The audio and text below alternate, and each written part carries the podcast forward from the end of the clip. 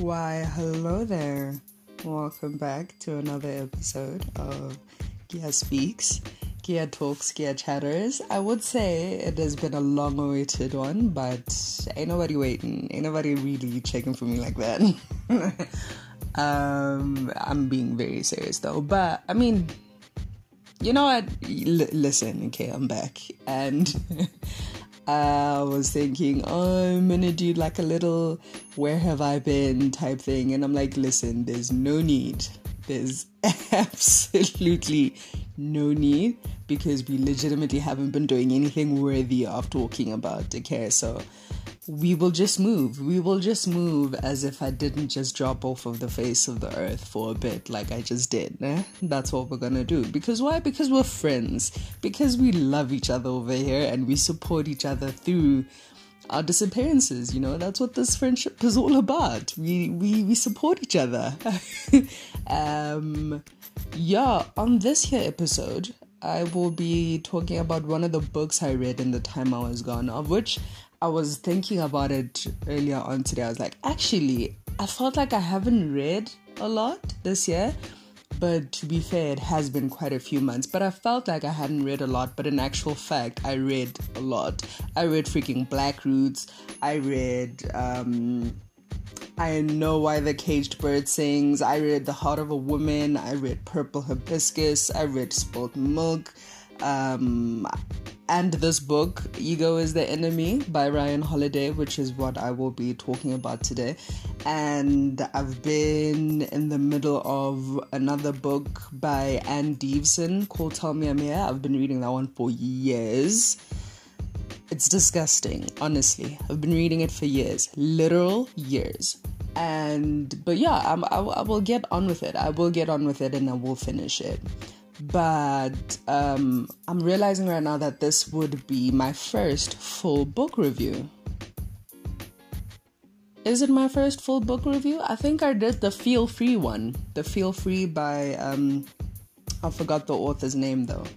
I did do the Feel Free book review, but I wanna I wanted to try out a new style for these book reviews because I mean I don't want to be spoiling. I mean, but then again, this is you are about to be shocked. Hi. Excuse me. Um, I just got off of a phone call with my partner, and yeah.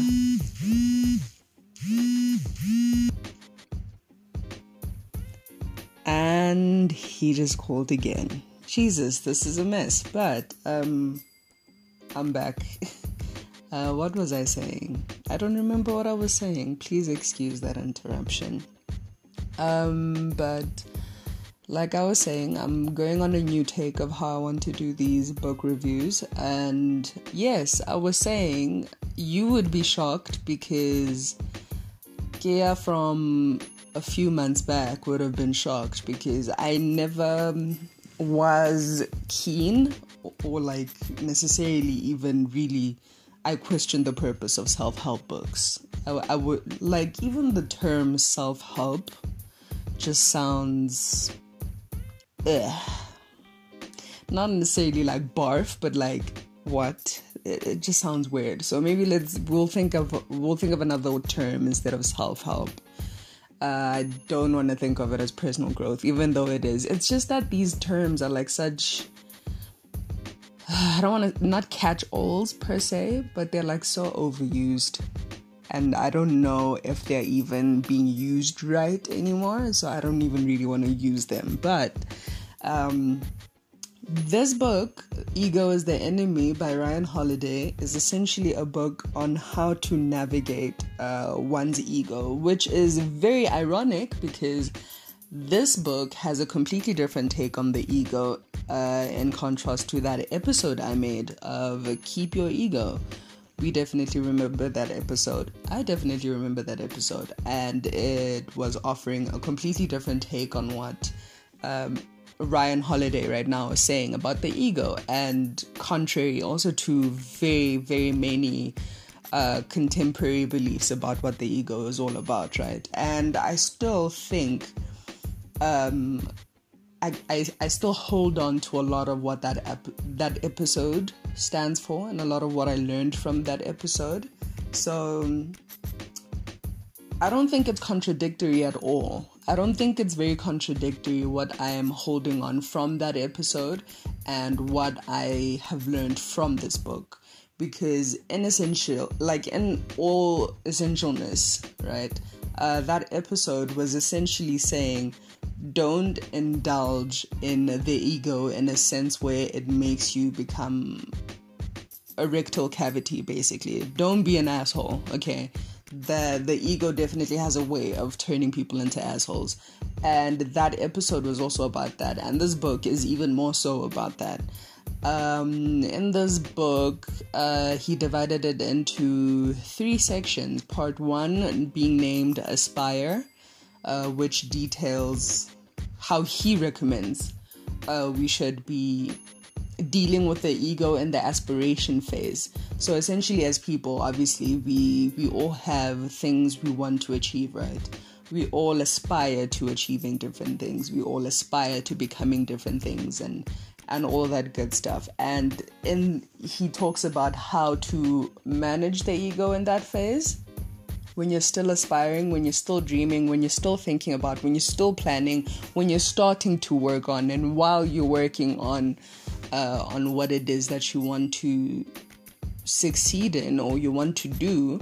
And then there is part two called Success of the book, where he details um, how to manage your ego while you are somewhat in in a phase of those activities that you wanted to to to to do and the results are going somewhat the way you wanted them to.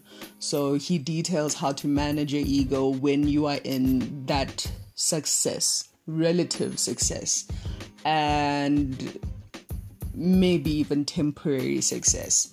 Um, and then there's part three, which he calls failure, which he details then how to how he would recommend you manage your ego when you are in a stage where you have not quite succeeded in what you wanted to achieve or you've achieved what you wanted to do but then it goes south. So it is a very interesting book. I will not quite um say exactly what he says in each of those se- in each of those sections, but it it was an interesting read actually, surprisingly.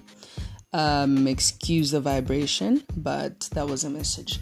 Um, and it is it it did say very interesting things. Like I said, I'm holding holding on. That's not a very nice term, but um, I have taken a lot, I have absorbed a lot from this book already in the time that I've read it and in the time of reflecting on it. Uh, which reminds me of some meme speaking about absorbed and holding on to things learning from books. I remember seeing a meme somewhere. They were like, um, like the, it, it, have you seen that meme where basically uh, it's it's Morty from Rick and Morty waking up looking confused as hell from a bed and it's that 3 a.m. waking up and you're confused about something or you're like, where the fuck is my ID? Or where the fuck is that t-shirt? Like that face. Uh, but it was another animated character, but had the very same face and the very same kind of concept and meaning. And it said like, how many fictional characters from all the books I've read have I absorbed into my personality? And it had that face at the bottom. And shit, that almost gave me a fucking existential crisis in itself. Almost the whole last existential crisis because I was like, shit. Because obviously, as when I don't know, man, I don't know if I'm talking to avid readers here, but when you do read a lot of books with a lot of characters and you find good books, like you do almost sort of absorb some of the the the qualities of the characters you like, the good qualities of the characters you like. You do somewhat absorb those, even for even for a little bit, even if you even if maybe it might not even be for a little bit. Maybe you only see it for that little bit. But what if like those characteristics really become integrated into your personality? Not even what if. I'm sure that is a thing. I wonder from which characters have I taken from, and like to what extent? That is a very interesting and a very trippy question. but um yeah, those are the three parts of the book. And in the new style of how I want to now talk about these book reviews and analyze these books is going into three things. Firstly, is three things, three lessons that I got from the book, three things that I learned from the book, and the top three quotes from the book that I really, really fucked with, and the top three things I'm working on on myself. Um, as a result of reading the book. Um, I'm not sure if it's gonna be the same for more fictional books because this is definitely non-fiction. But yeah, let's just call it non-fiction instead of self-help or personal development. Let's just say we're reading non-fiction now. I was very bored by non-fiction. Okay, especially in the in the psychology philosophy realm. I mean, they do tend to have like they are they usually feel quite bulky, and this one wasn't. So I think it was a good introduction into getting into the feel of reading these types of books. So, um, the three things that I learned from this book, right? The first thing that, uh, the first lesson I got was that thinking about doing stuff, right? Thinking about the stuff that you want to do can easily make you feel like you've put in at least half of the effort you needed to into making it become a success. For example, like, um, let's say this episode, right? Let's say I was sitting there thinking about this episode and I was thinking there about, like, oh, what I'm gonna say, and I'm gonna say this, I'm gonna say that, and I'm gonna say that. And I think about it like a lot, and I even go online to read what other people have said about the book. I didn't, but let's say I did for, for, for, for the for the purpose of this hypothesis, okay? let's say I went online and read what people say. I went on YouTube and I watched what they said about the book. I've read uh, his peer reviews, Ryan Holiday's peer reviews on the book, and all of that stuff. And I've like, you know, really, really bubbled and simmered in this book. That has the potential to feel like I've done a lot of the work already. That has the potential to feel like I've already done the episode and I don't need to do the episode anymore. Like, that is definitely a thing that I picked up from the book that spending time hyper visualizing what it is you want to do will definitely hinder you from doing that thing. And I remember my partner saying it once that don't think about it too much, just do it, and then you'll think about the rest as you're doing it. And at first, I thought he was being a bit, a bit bummy, but I kind of see it now. Maybe I don't know how exactly he meant it, but from obviously from reading this book now, thinking about it from a different perspective, I'm like, actually, that is somewhat truth. There is some truth to that because the more you think about it, the more you visualize it, it's a lot of effort so much more effort than we actually really think it is to visualize stuff, to go on Pinterest and come up with these vision boards and pin stuff and pin stuff and pin stuff. And it makes us feel like we've done the work when in actual fact we have not. And the whole point of achieving the things that you want to do is actually doing it, is actually putting those visualized plans into action.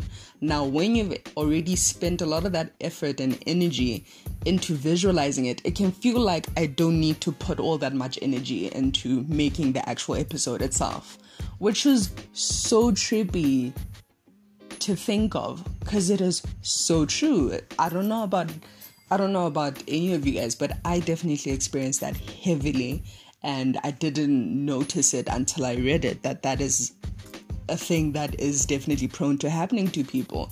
And that is why you don't end up doing the stuff you need to do because you've already you already feel like you've done it because of all of that extra effort exertion. But that was definitely the first lesson that stuck out to me.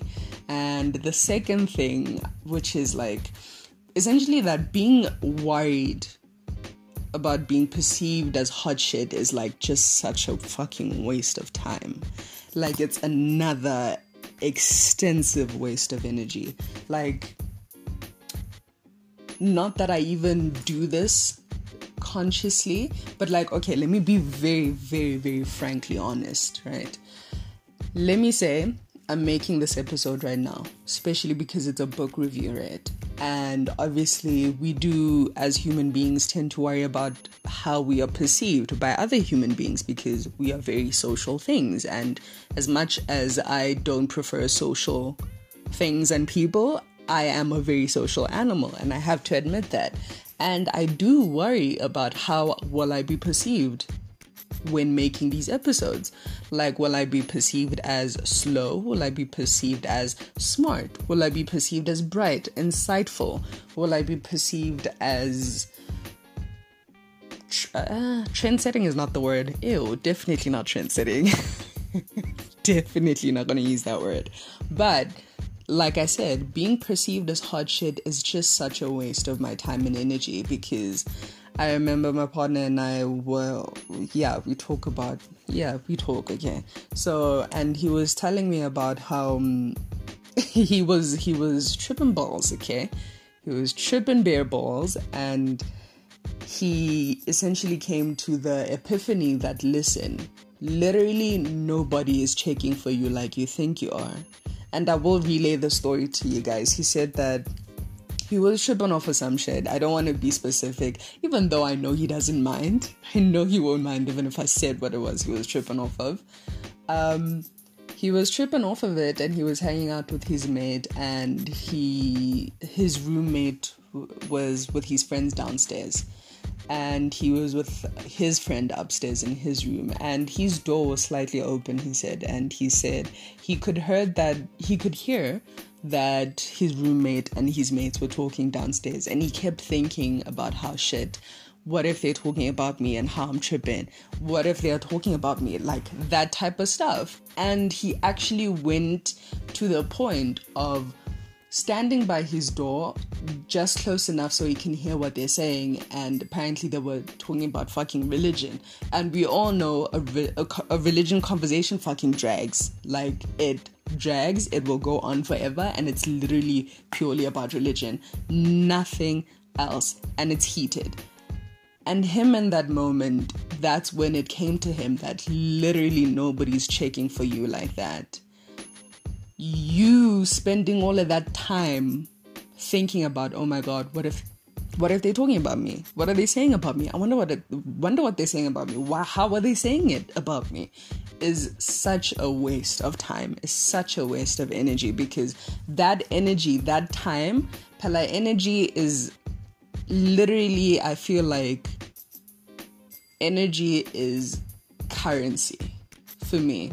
I know we do say that time is currency in actual fact, of which I don't disagree with. I'm not saying I agree with because I haven't quite turned over that just yet as intensely as I would like to, but I will.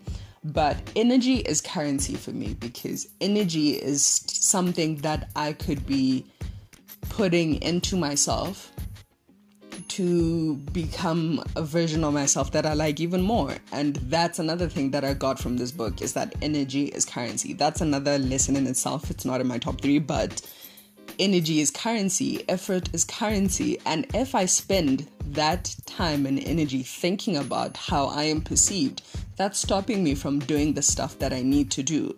And talking about the stuff that I need to do, that is stuff that I have said that I want to do coming out of a place that I know will help me become the version of myself that I like. It goes back to to doing more things that make me hate myself less. I remember saying that at some in some episode that I want to start doing things that make me hate myself less. And the more energy I can put into myself, invest into myself, and just like stop worrying about how I'm perceived is like is a massive thing that I have to it's a freaking game changer for me personally because I definitely have not been diagnosed whatsoever, but I did have a lot, a lot, a lot, a lot of somewhat anxious mind space, like a very anxious a very anxious mind space. Like I was definitely that person that I I feel like I haven't completely gotten rid of it yet, but I'm definitely on my way there. I feel like I'm on a good track onto finally going there. I had a very, a few months back, a few weeks back, I come from this space of having an extremely negative mind space about myself. And that's that's exactly why I feel like I was drawn to the book Ego is the Enemy because the ego is literally just you thinking about yourself. That is all that is encompassed in your head in a very in a very self-centered way not even selfish, just very self centered. Whether it is you thinking good about yourself or it's you thinking bad about yourself, of which I was on that spectrum, constantly thinking bad about myself, constantly thinking, even it even goes to, oh my god, I feel like that person is looking at me thinking this. That person is thinking is looking at me thinking that. This person is is listening to me thinking this about me. And it's like yikes fuck that is a that is a waste of so much so so much precious energy. And i'm glad that i can I, i've seen that that's what i do and i've seen that that is a problem and i've seen how i could go about s- slowly dismantling that so that i can just build a new way about thinking about myself because uh-uh thinking about how like it's think how other people perceive you has literally nothing to do with you it's got everything to do with them it's got absolutely nothing because it's like if somebody thinks you're an asshole because of which is another thing I said to my partner once. I remember telling him, sometimes the things you say, I wonder if it's coming from a place of like, being egotistic or if it's just that you had to learn how to be comfortable within yourself. I really, really wonder because it is a very fine line to walk when you are listening to somebody else as an outsider and they say something about themselves that a lot of people wouldn't dare say out loud. That is actually positive about themselves that people wouldn't dare say out loud. It's almost as if, shit, is this person is this a massive ass ego inside a massive ass head, or what is happening here? And literally yesterday, I had, I had that epiphany that sometimes it's not even people being egotistic. People had to learn how to grow into their own bodies, how to grow into their skin and feel comfortable. To feel comfortable and to be fine with being with the feeling of how it feels with being with within themselves and that's that's not something I've ever been able to comprehend because to be very honest I have an incredibly hard time with identity issues and how I feel within myself. And saying that out loud right now without even getting emotional is a massive leap for me, to be very, very honest. It's a massive leap. But um, before I ramble on and on, the third lesson that I learned is that um, actually putting in the work to become the better me that I like is the biggest act of loving myself that I could possibly do. Like a lot of people definitely, I don't even want to say, I don't even want to say like self love is the biggest act of self love because, like I said, those terms are so overused, they even feel like they're being used wrong. So that's why I say that the act of loving myself. Okay. But, um, excuse me, I don't even have any tea today. Ooh, I didn't even say coffee, I said tea. I've been having so much tea. I've been on a tea cake. I haven't I haven't had coffee in so long, which is kind of scary. It's hot, but I usually don't care. I've been having so much tea. But anyway, um, yeah, like I was saying, I got distracted like I've got the fucking memory of a goldfish. We move, okay? We move. You can't be judging me. you cannot. But like I was saying, me actually putting in the work to being the person that I would like to see myself as is the biggest way that I can love myself because and not, again it goes back to doing things that make me hate myself less mm, I, mean, I feel like that's actually that sentence is even changing as I speak right now. As I speak, that sentence is changing from doing things that make me hate myself less to doing things that make me like myself a little bit more. Because, yeah, it's definitely that sentence is even changing. That is like it's not even going to being productive. It's not even going towards doing stuff so that i can feel productive so that i can feel like i did something. No it's coming out of a place of like okay this is who i want to be as a person and i think the way to get there is to do these small little things consistently and repetitively and over consistently repetitively that's all i need to do and the little principle that I have built for myself out of this is already like it's already on my wallpaper and it's on my desktop background. It's like do what you need to do every day on time to the best of your ability. And the things that I need to do, like I said, is out of a place of this is who I want to see myself as. It's got absolutely it's it's it's taken a seat very far back from being career driven because I also realized that to be personally, I feel like to be happier, I have to be happy as a person first.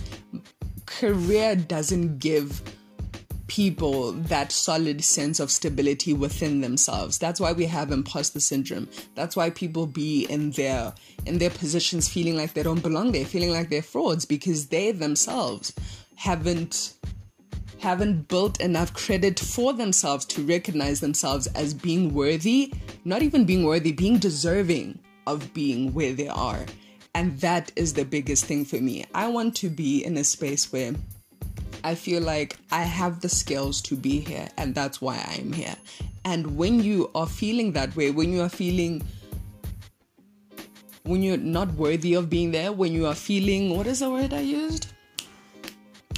When you feel like you do belong there, like you earned being there, that's when you can even do better. That's when you can do even more. You can put in even more effort into your career because it's like, not only have I worked to be here, I am excited to learn even more, to work even more. And that is how your career thrives. Theoretically, that's how it thrives. So it's like, who, why not try practicing that theory? Why not? Because I've tried to put career first and my sense of sanity after the, six, the somewhat geez, the wistful feeling of being somewhat successful in what I want to do career wise. And then my sanity is after. And it's like, that's literally like putting the cart before the horse. That doesn't make any sense. I am the horse. I need to be in the front of the cart so that I can pull, pull this thing. Because it doesn't make sense to want an extension of yourself to be better than yourself because your work is an extension of yourself. I feel like your work is a re- representation of how you have come together within yourself, how you have composed yourself. That is a reflection of you. And that's why I figured that no, actually, this career before sanity thing has not been working for me. And that's why I've been so anxious. And that's why I've been so hateful of myself, feeling like I'm absolutely a failure. And it's like, I've been working on the wrong thing. I really have. And yeah, those are the three lessons that I learned from this book. Very, very insightful, actually. A lot more insightful than I even thought it was. But those are the three things that I learned from this book. And the three things that I'm working on after reading this book is getting out of my own head literally there is a chapter in this book called i think it's called get out of your own head or something like that but literally that. Getting out of the negative self-talk thing thinking of like literally kind of feeling like i have the truman syndrome. Feeling like everybody's watching every freaking move i make. Like who sis nobody's checking for you like that. I promise you nobody's checking for you like that people and th- i'm believing this even more. I'm feeling like this is even more true because morgan had his own different experience of how he f- he found out that that was true when he found out his friends was actually speaking about religion and not him. I got i'm getting that feeling of being like literally nobody's watching. Out of like talking to my friends, and I remember posting this at some point, being like, guys, literally every one of my friends that I that speaks to me when they finally feel like they can get stuff off of their chest, everybody is going through something all the time. There's literally no relief for no one at any given point in time. If there's momentary relief for you, guaranteed more than five of your closest friends are going through some shit. Whether they speak to you about it now or they're going to talk to you about it later, there is something definitely going not the way that they would want it to. And everybody is looking at that thing in their own lives. Everybody's trying to fix their own lives. Nobody's looking at your life, watching how you're walking. Nobody's listening to your episodes thinking, oh, he, you probably doing this, you probably doing that. And if there are people that do that, because I'm not about to sit up here and say there are not people who do that, when there are people who do that, that's definitely not even the kind of people you should be even caring about. Because that's like evidently you're not even directing your energy towards the right things in your existence. Why must I care that you are directing your energy at my things? Like you are legitimately misdirecting your energy. So it's like that kind of thing. Like just getting out of my own head, getting out of my Truman syndrome, thinking that everybody's watching. And the second thing I'm going to be working on is getting out of my own way. First, getting out of my own head. Two, getting out of my own way. And getting out of getting out of my own way um, alludes to actually putting in work, actually working harder because I definitely see that I fell into the trap of hyper visualizing my goals, hyper visualizing things that I want to do to the point where it felt like I had already done them, even if I hadn't taken a single action step towards doing it at all. At all, at all. Like, I would literally, for the lamest example, I would sit in bed thinking about this thing that I want to paint and I'm thinking about this thing that I want to paint for like two weeks. By the time I'm like tired of thinking about it, I haven't even picked up a freaking pencil. I have not done squat. The paper is still blank. That thing is still only in my head. It has not had any action any any action steps towards it at all. So it's like that is what I mean by actually putting in work instead of overthinking not even overthinking, just over visualizing, just like thinking about the end result, thinking about how nice it's gonna look without actually doing it. Because, like, really, when I even say that out loud, it's like stupid. It's so dumb. Like, why would you think that you are going to get something done just by sitting there and thinking about it? Like, please, I'm not even attacking anybody but myself. yes, I am attacking everybody, but like, why would you think that that's actually gonna work? But anyway, and the third thing I'm gonna be working on is minimizing external validation. Like, minimizing my need for external validation. And I've never been the kind of person that's like, oh, what are other people doing? Maybe I should be doing that. But I do also recognize that to a large extent, I was the kind of person a few weeks ago, like I keep saying, a few weeks ago, I was the kind of person that was like, are the things that I'm doing being looked at as being positive? Instead of thinking about it from a perspective of, are the things that I'm doing things that I want to see myself doing? When I am looking at myself, is this what I want myself to be doing? Instead of being like, oh, I need to be doing things that are viewed viewed as being positive. Like that's sort of dumb shit. Like I mean, I feel like it's stuff that we already know. I feel like it's stuff that we all have the the gist of that it's stuff that we shouldn't be doing, but it's like even in this book, it, he actually goes on to say somewhere towards the end that the trick about reading these these books, so called these non-fiction books, we're calling it non-fiction, is to learn. I mean, it's easy to learn from your own experiences, but when you haven't had as much experience, the trick to all of this weird life shit, your weird life shit, is to learn from other people's experiences. that is the hack. Like, if you cannot learn uh, that other people had to go through it by being like, shit, actually, they weren't even talking about me. You are not gonna, you are gonna stay behind until you actually have that experience yourself in real life, and that could take forever that could take forever. Speaking for myself, especially because I feel like I am a person of very, very limited experiences currently. I am in a I'm under a rock and that is honestly out of choice. And I, I don't even even know if I can say that that's something I want to change or not, but right now that is out of choice. And if I was to to wait to have an experience like that where I would be able to be like, I feel like they're talking about me and go and listen in to find out that they're not talking about me. That could take me years to get to a scenario that that would that would be that conducive to that specific epiphany. That could take me years. Whereas I really could just read it and understand it from other people's perspective and divulge that from other conversations with people that don't explicitly lead to that epiphany, but that does connect to other dots to have that epiphany in the end.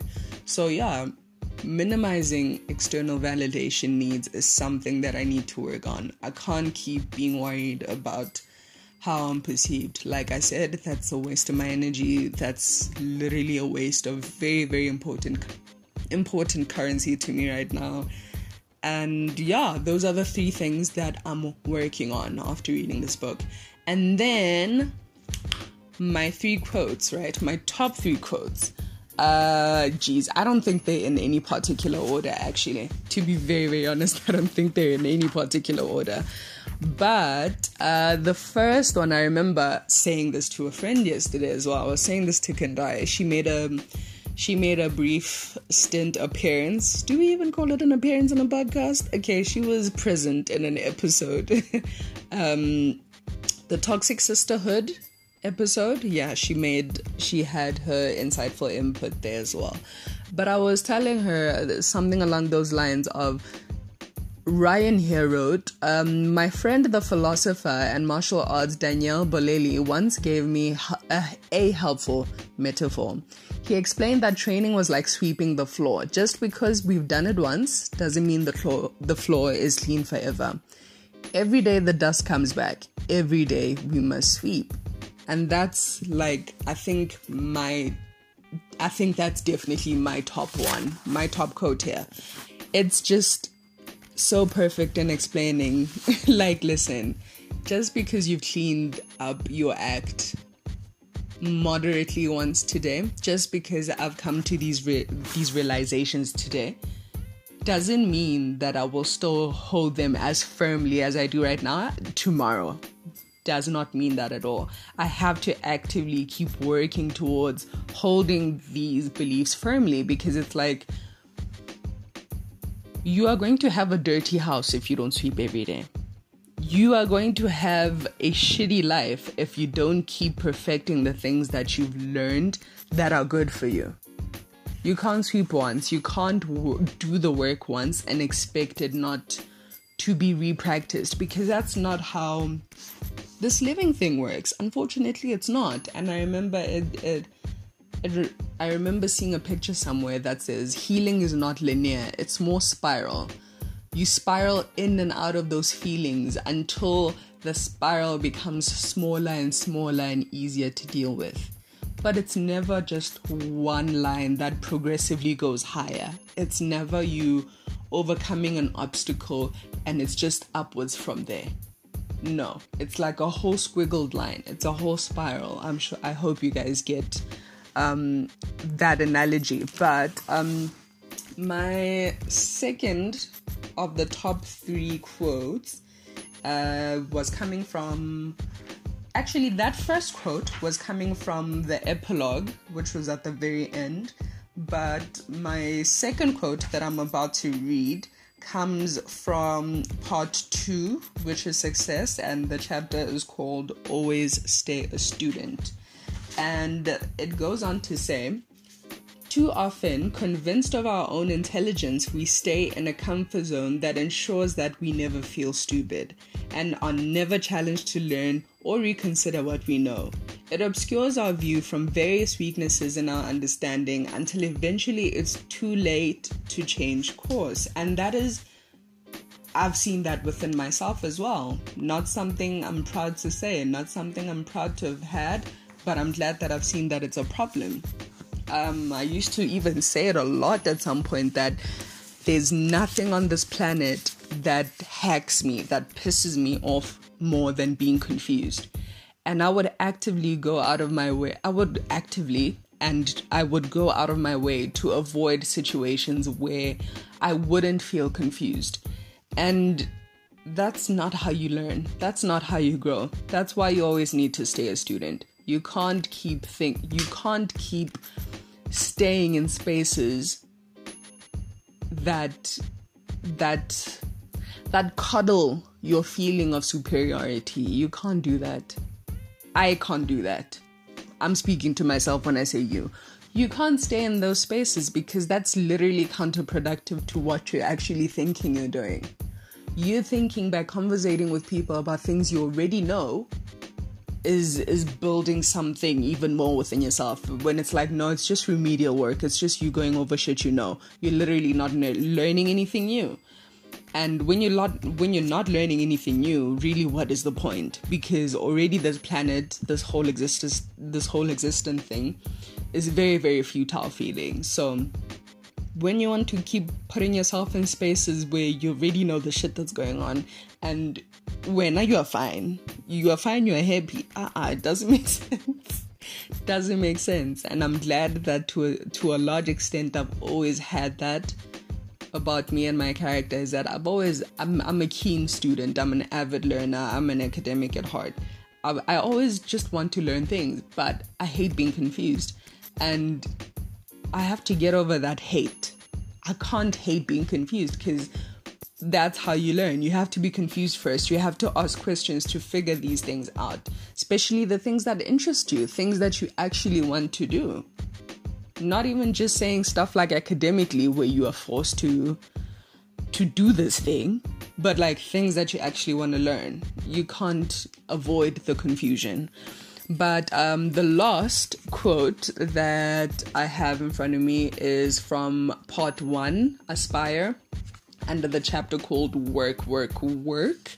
Uh, well, this is not really a quote, but it's kind of a, a, a, par- a paragraph ish, an excerpt. So he says, Excuse me, uh, the hard thing isn't dreaming big. The hard thing is waking up in the middle of the night in a cold sweat when the dream turns into a nightmare. Sure, you get it. You know that all things require work and that work might be difficult, but do you really understand? Do you have any idea just how much work there is going to be? Not work until you get your big break, not work until you make a name for yourself, but work, work, work forever and ever. Is it 10,000 hours or 20,000 hours to mastery? The answer is it doesn't matter. There is no end zone. To think of a number is to live in a conditional future.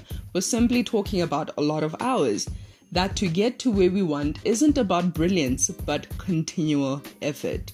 While that's not a terribly sexy idea, it should be an encouraging one because it means it's all within reach for all of us, provided we have the constitution and humbleness to be patient and the fortitude to put in the work. And that's legitimately the going back to the sweeping thing. You can't sweep once and expect to be done sweeping for the rest of your life. You have to keep sweeping. Same goes with work. Actually putting in work it has to be continual. It has to keep going. You have to do it. You literally have to learn to like working on the things that you need to do. You have to learn to like it. If there's any way you're gonna actually do what you want to do, you have to just do it. And you have to learn to like how to do how you how, the process of doing it because the end result is so fleeting of which there isn't really and truly an end result. The end result is that feeling, very fleeting feeling of like, oh, I got it. But then there's always going to be that especially speaking for myself that is when you learn something new you want to learn more things you learn this this one thing it feels like success it feels that fleeting feeling of ah finally got it i'm here successful in learning this thing but now there's this other one thing that is related to this thing that I just learned that I don't understand. What is this thing? And then you go back to working on that new thing. And it's a new struggle with its new problems. And literally forever it goes on. So that's exact that's the importance of doing what you love. doing what you love. You have to actually like what you're doing to be able to put in the amount of work that would make you that would make you feel like you've you've done it well and that's a big thing i've also learned from this book is that success as much as like i say it's all it's things we already know success is relative it's very self-defined and as much as we say it's relative and self-defined i also realize that this apparently relative and self defined success was so externally driven, personally, was so externally driven. It came from that subconscious need to please. I mean, it's very ugly to say out loud, very ugly to say out loud, but it's true. It's true. And I think with a lot of ourselves, when we think about it at the core of what it is, like if you think, okay, why do I want to be successful in this thing? I want money. Why do I want money? I want to do this. Why do you want to do this thing? Like, keep following that trail of questioning until you get to what your absolute truth is about why you want to be successful.